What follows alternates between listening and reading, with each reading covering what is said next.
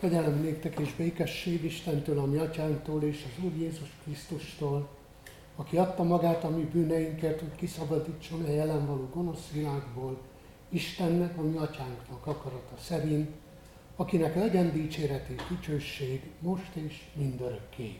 Amen. Ami segítségünk jöjjön Istentől, aki Atya, Fiú, Szentlélek, teljes szent háromság, egy, örökkévaló, igaz Isten. Amen. Helyénket elfoglalva énekeljük el a 298. énekünknek első három szakaszát. A 298. énekünk első szakasza így kezdődik, bár bűn és kíngyötör és nehéz válszín.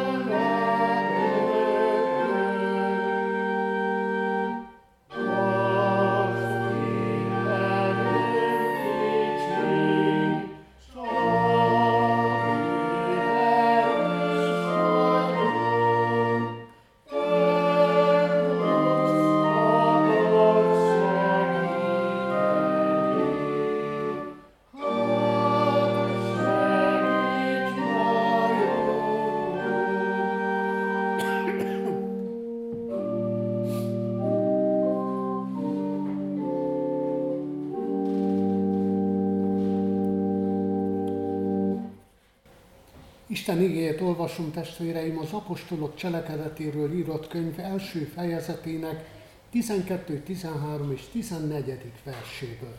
Tehát a megnevezett helyről, az apostolok cselekedeteiről írott könyv első fejezetének 12, 13 és 14. versét olvasom.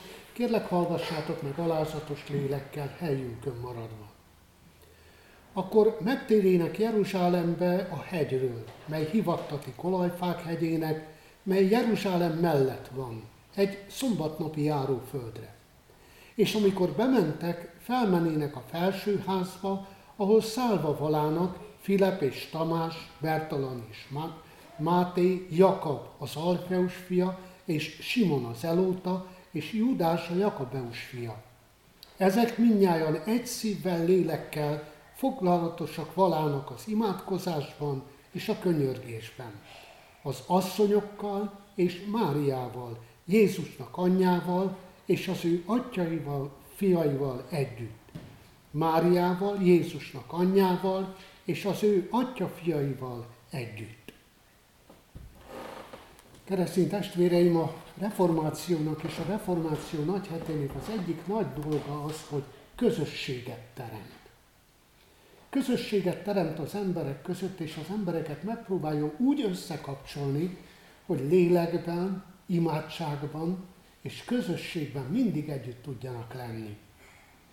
A reformáció után aztán elindultak mozgalmak egész Európában. És olyan mozgalmak, amiket úgy hívnak, hogy pietizmus, úgy is hívják őket, hogy, hogy ilyen neoprotestánsok, és és nagyon sok mozgalom keletkezett azután, amiután a reformáció elindította azt a lavinát, ami a szakadást, vagy éppen a hithez való visszatérést akarta elérni, és akarta megtenni az emberek között. Ugyanis annak idején a Biblia az bilincsekbe volt. emlékszem arra, hogy hát annak idején, amikor tanultuk, és szó volt róla, hogy Luther Márton úgy olvasta a Bibliát először az Ágoston rendi kolostorban, hogy a Biblia le volt kötve egy lánccal a pincébe, hogy ne tudja elvinni senki. Tehát csak azok tudtak oda jutni hozzá, akik be tudtak jutni arra a helyre, ahol a Bibliát tartották.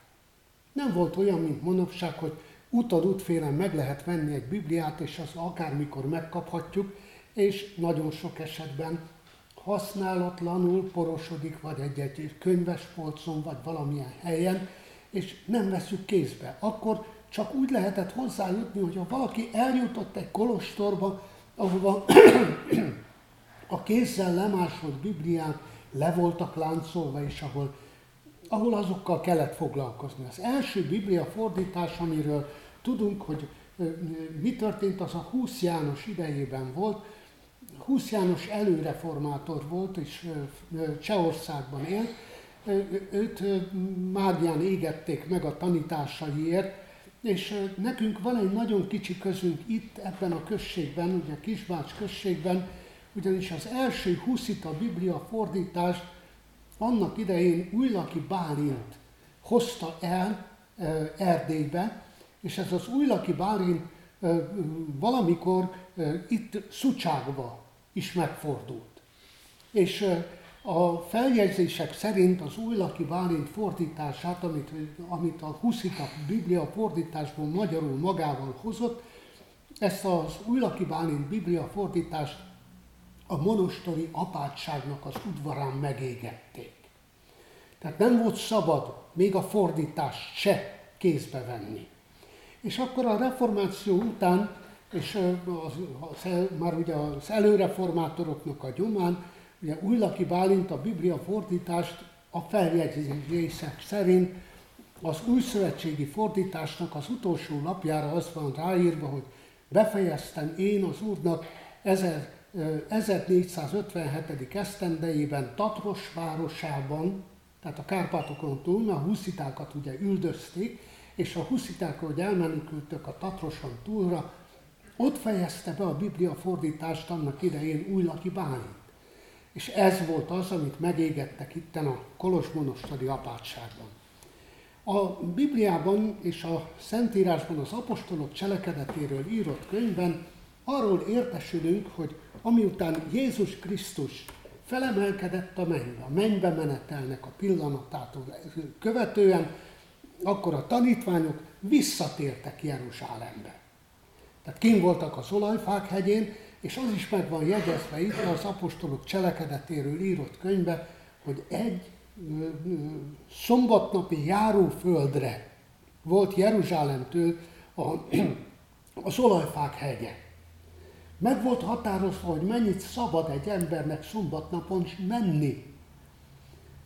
És nagyon sokszor úgy elgondolkoztam rajta, és, és úgy elképzeltem, hogy miért is van az, hogy annyi ortodox templom épült. És ez, a, ez azért következett be, mert az ortodoxia, ez az ortodox vallás tartja ezt a szombatnapi járóföldnek a kérdését. Tehát úgy, hogy ne kelljen többet menni a templomig, mint egy szombatnapi járóföld.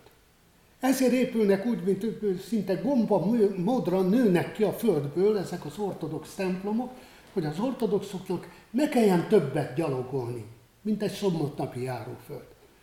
A Bibliában itten az apostolok cselekedetéről írott könyvben, ugye ez is benne van, hogy hát egy szombatnapi járóföldre van az olajfák hegye Jeruzsálemtől, és akkor onnan visszamennek a tanítványok. És ahogy visszamennek, akkor megint jön egy, egy olyan dolog, ami bennünket meg kell érintsen és meg kell ér, éreztesse velünk, hogy közösséget fogadnak, és oda mennek a felházba. Abba a felházba, hova elrejtőzködtek akkor, amikor Jézus Krisztust keresztre feszítették, és várták az ő megjelenését a halála feltámadása után. És akkor ebben a felházban, hogy oda mennek, akkor felsorolja a Szentírás az apostolok cselekedetéről írott könyvben, hogy ott van Péter, ott van Jakab, ott van János, ott van András, ott van Filip, ott van Tamás, ott van Bertalan, ott van Máté, ott van Jakab, az Alfeus fia, és ott van Judás, a Jakab fia. Tehát a tanítványok a közösséget tartják egymással. Nekünk a reformációnak a hagyománya szerint ez az egyik nagy kötelességünk. A közösséget tartani. Az egymással való kapcsolatot tartani. Az egymással való tekintést. És akkor a, foglalatosság is, amiben el vannak foglalva, vagy amiket ugye magukban hordanak ezek a tanítványok, az nem más, mint a kenyér megtörése és az imádság. A pietizmusnak a, volt az a e, nagy hatása nálunk, és Angliából indult el, és Angliából jött ide, e, Erdélybe is, hogy a pietizmus a közös imádságot és a, a, a, családi istentiszteleteket szorgalmazta. Megyesi Pál jegyzi fel az ő könyvében, hogy nagyon nagy dolog az, amikor, amikor ő végig megy annak a falunak az utcáin, vagy annak, annak a falunak a házai között, ahol ő élt, hogy este, amikor lement a nap, és a család összegyűlt a házakba, akkor a, házakból az ablakokon keresztül, vagy éppen az ajtókon keresztül kihaladszott a Zsoltár éneklés. Őseink annak idején, ugye a Megyesi Pál idejében, a pietizmusnak a korában, ezt gyakorolták. Énekelték a Zsoltárokat. És együtt összegyülekeztek egy-egy család. Ott a, a, zsidó törvényekben meg van határozva a az Egyiptomból való kivonulásnak az ünnepét, amikor a, a, a sátoros ünnepeket és a páskabárányt ünneplik a zsidók, akkor az volt a szokás, hogy a legöregebb a családtagok közül felolvasta a történetet. A többiek végighallgatták. És ott voltak a gyermekek mellettük, és a gyermekek megkérdezték, hogy mire is emlékezünk. Mi az, amit nekünk végig kell hallani? Mi az, amit nekünk nem szabad elfelejteni? Nem szabad elfelejteni azt a szabadítást, amit Isten ennek a világnak adott Jézus Krisztus kereszthalála által. Na most ez a, ez a mi itt le van írva az apostolok cselekedetéről írott könyvben, a 12., 13. és 14. versben, ez erről szól foglalatosak voltak az imádságban.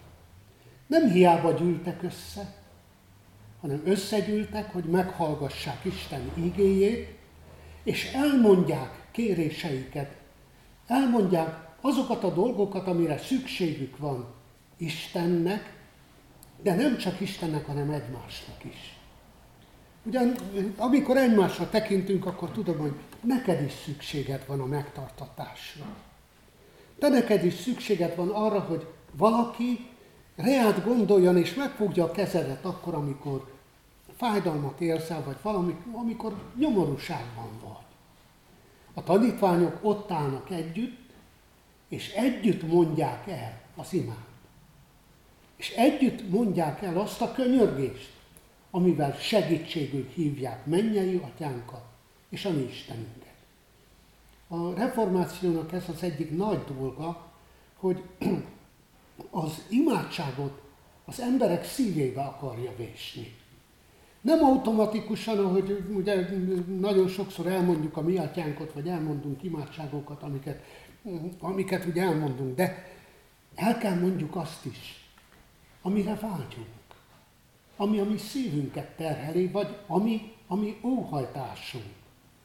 El kell mondjuk Istennek mindazt, amit ő tőle kaphatunk meg. Mert ő adja nekünk a megtartatást, a kegyelmet és a szeretetet. Hát ezt kapjuk meg a reformáció emlékünnepén, és ez legyen az, ami bennünket hozzá és egymáshoz fog vezetni. Amen.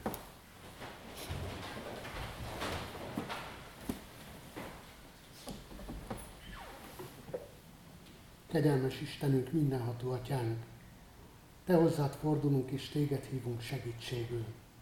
Te légy az, aki megtartatást, reménységet gyújtasz a mi szívünkbe. Te légy az, aki vezetsz bennünket ebben az életben és ebben a világban. Köszönjük neked ezt a mai lehetőséget is, ezt a mai napot is. És te légy az, aki áldottá teszed éjszakánkat, holnapi felvíradásunkat, te hozzád való közeledésünket, megtartatásunkat. Ó, örökkévaló Úr, mindenható Istenünk, hallgass meg imádságunkat, és fogadd el könyörgő szavunkat. Kérünk Szent Fiadért, a Jézus Krisztusért, most és mindörökké. Amen. Bizalommal tárjuk fel szívünket Isten előtt, és mondjuk el csendben egyéni imádságainkat.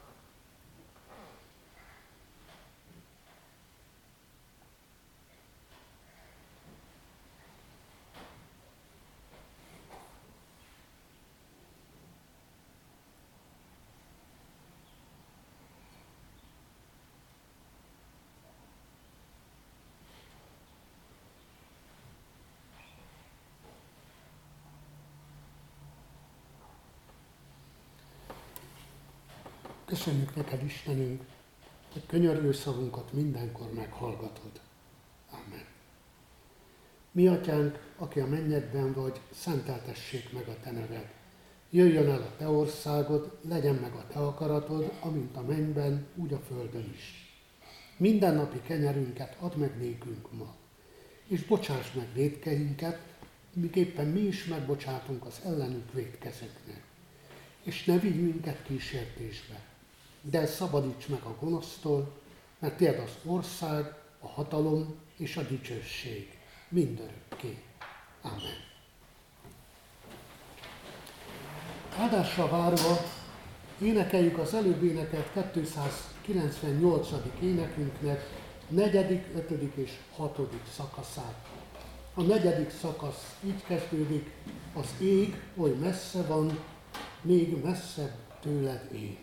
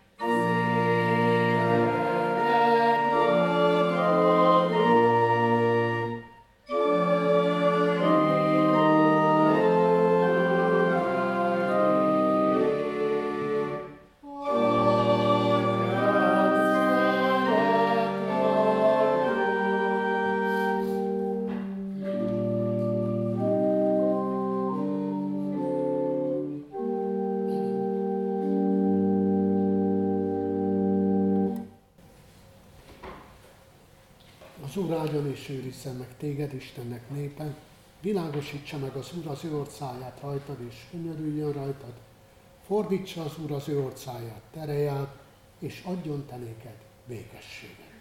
Amen.